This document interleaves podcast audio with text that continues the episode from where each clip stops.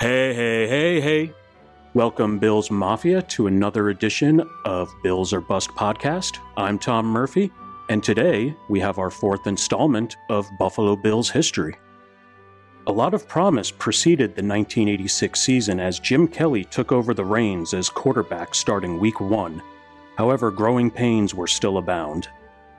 The Bills fired head coach Hank Bullock after week nine of the 1986 season.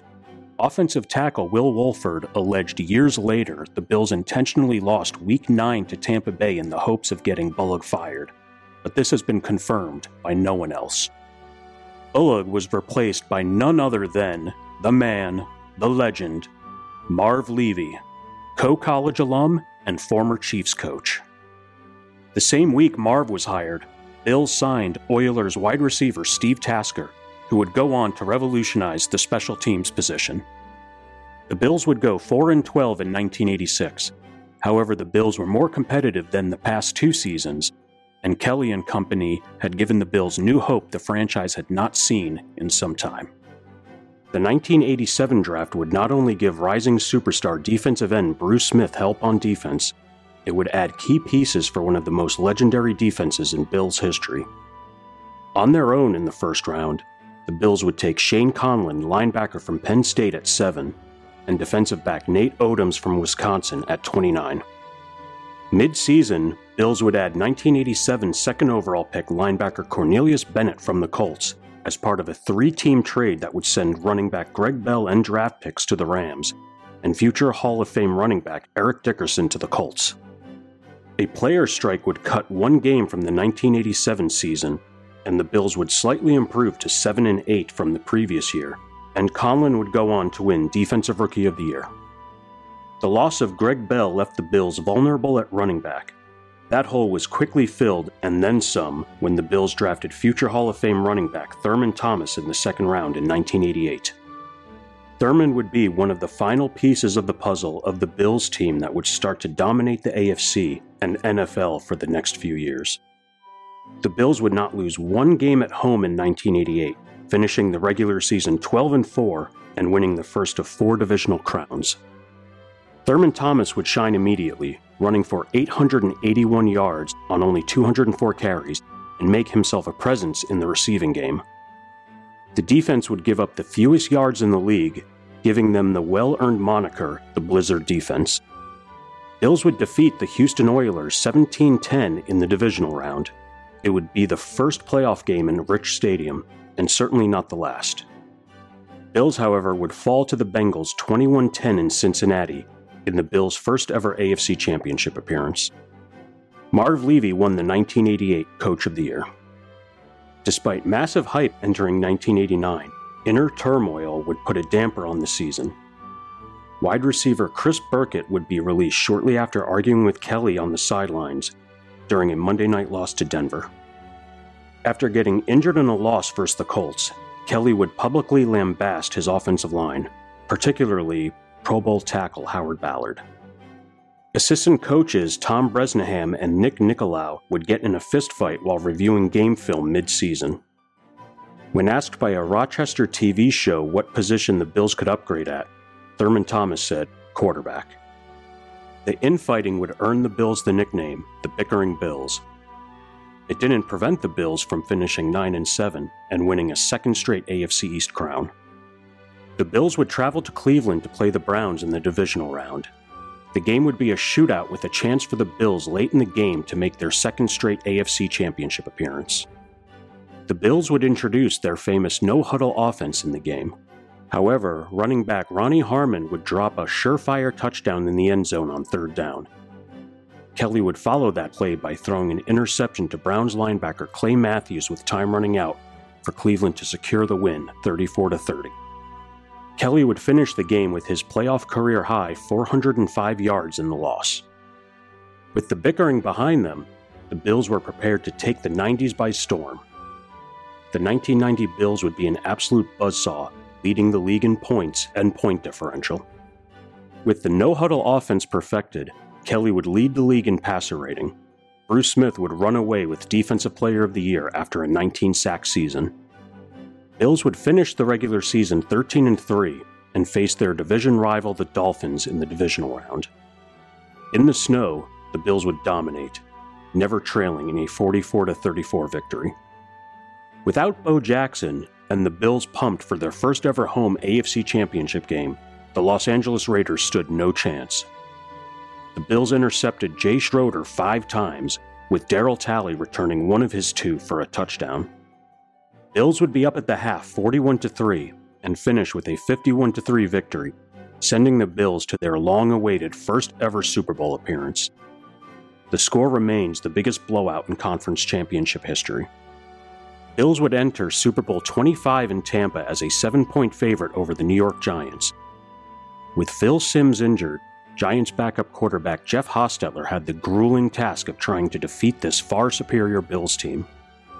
Giants head coach Bill Parcells and defensive coordinator Bill Belichick were up to the task, however, limiting the Bills' no huddle offense to 19 minutes of possession. In perhaps the most infamous moment in Bills history, Scott Norwood's 47 yard would be game winning kick sailed wide right. Giants would upset the Bills 20 19 in Super Bowl 25, still the closest margin of victory ever in Super Bowl history. It would later be determined Frank Reich aligned the laces to the right, causing the ball to sail, and Norwood would forever go down as the scapegoat for the loss. But in true Bills fan fashion, he was received with forgiveness at the Bills Welcome Home rally outside Buffalo's City Hall the following week. 1991 would be known as the year of Thurman. He'd lead the league in rushing and finish with over 2,000 yards from scrimmage, winning both NFL MVP and Offensive Player of the Year. Bills would lead the league with an astounding 6,525 yards and finish second to Washington in points scored.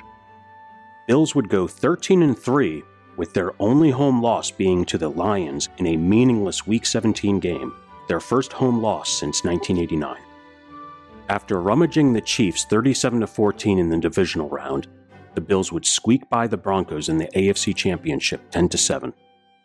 The only Bills touchdown would be an 11 yard Carlton Bailey interception return. But it would be enough to send the Bills to their second straight Super Bowl to face the ferocious 14 2 football squad from Washington. Washington would go up at the half 17 0 in Super Bowl 26 in Minneapolis and never look back. Kelly was sacked four times, intercepted four times, Thurman lost his helmet on the sidelines, and it even got worse from there as Washington won 37 24 in a score much closer than play indicated. Highs and lows would be the story of 1992. In a Week 2 shootout with San Francisco, the Bills would win 34 31 in the first game in NFL history without a punt. The four year AFC East reign as champs would come to an end as the Bills finished the regular season 11 5. They'd still make the playoffs as a wild card, second year safety Henry Jones would record eight interceptions on the season. With Jim Kelly out with an injury, Frank Reich would start the wild card game in Rich Stadium versus the Houston Oilers. An absolutely dreadful start would put the Bills in a 35 3 hole early in the third quarter. Fans filed out of the stadium as Thurman also went out in the game with an injury. The fans would try and climb the walls back into Rich as Reich and company scored five straight touchdowns to send the game to overtime. In overtime, Nate Odomes intercepted a Warren Moon pass to set up Steve Christie's game-winning kick. The Bills won 41 to 38. It would be the largest comeback in NFL history until December 2022. Reich would also start the next round in Pittsburgh to defeat the Steelers 24 3, setting up the Bills' third straight AFC Championship appearance in Miami. Kelly would return to clobber Miami in their home 29 10. The Bills would travel to Pasadena, California to face the heavily favored Dallas Cowboys in Super Bowl 27. It's rumored the Bills treated their trip to California like spring break. While Dallas was solely focused on the task at hand, denying Buffalo a Super Bowl victory in their third straight trip. Cowboy stars Troy Aikman, Emmitt Smith, and Michael Irvin did everything to fortify that rumor as the Cowboys annihilated the Bills 52 to 17. The Bills committed a repulsive Super Bowl record 9 turnovers in the blowout. This game would be most notable for the one great play by the Bills, however, where receiver Don Beebe would chase down cocky cowboy lineman Leon Lett on a fumble recovery for what should have been a sure touchdown. Beebe knocked the ball out of Lett's hands as he showboated short of the goal line, where Lett fumbled the ball out of bounds to the end zone for a touchback. By 1993, most football fans outside of Buffalo were sick of seeing Buffalo in the Super Bowl. The Bills provided no panacea for these salty fans as they finished 12 and 4, beating the Raiders and Chiefs in the AFC playoffs to reach an unprecedented fourth Super Bowl in a row. The Bills went south to Atlanta to face the Cowboys in Super Bowl 28, still the only time two teams have faced each other in consecutive years in the Super Bowl. The Bills took a 13 6 lead into halftime, and Bills thought for a moment their Super Bowl nightmare was over. Cowboy defensive back James Washington quickly soured that hope, returning a Thurman Thomas fumble for a touchdown in the first minute of the second half. The Bills would go scoreless in the second half, as the Cowboys won Super Bowl 28, 30 to 13. Bruce Smith won his second Defensive Player of the Year in 1993. A fifth straight Super Bowl would not be had in 1994, as the Bills, despite having the same roster intact, failed to dominate the regular season as in years past. With a shot to still make the playoffs in Week 16, second year Patriots phenom quarterback Drew Bledsoe dominated the Bills in a crushing 41 17 blowout in Rich Stadium. The Bills finished 7 and 9, missing the playoffs for the first time since 1987. Those hoping for the Bills' complete demise were extremely disappointed in 1995. The Bills signed prize free agent defensive end Bryce Paup from Green Bay. Assistant coach Elijah Pitts filled in three games during the season for Marv Levy as he underwent successful treatment for prostate cancer. Bryce Paup flourished in Buffalo, recording 17 and a half sacks and winning Defensive Player of the Year. The Bills once again reclaimed the AFC crown, going 10 and 6. Miami came to Orchard Park for the first round of the playoffs, where the Bills clobbered them, led by 158 rushing yards by Thurman Thomas. The Bills would wait more than two decades for their next playoff win. The following week in Pittsburgh, with an inactive Bruce Smith, they'd get pummeled by Neil O'Donnell and the Steelers, 40 to 21. The Bills would make the playoffs again in 1996 as a wild card. With an undefeated playoff record in Orchard Park on the line, the Bills would host the Jacksonville Jaguars in their second season ever. The Jags and running back Natrone Means would win a back and forth game 30 to 27, ending the Bills' playoff dominance in Orchard Park.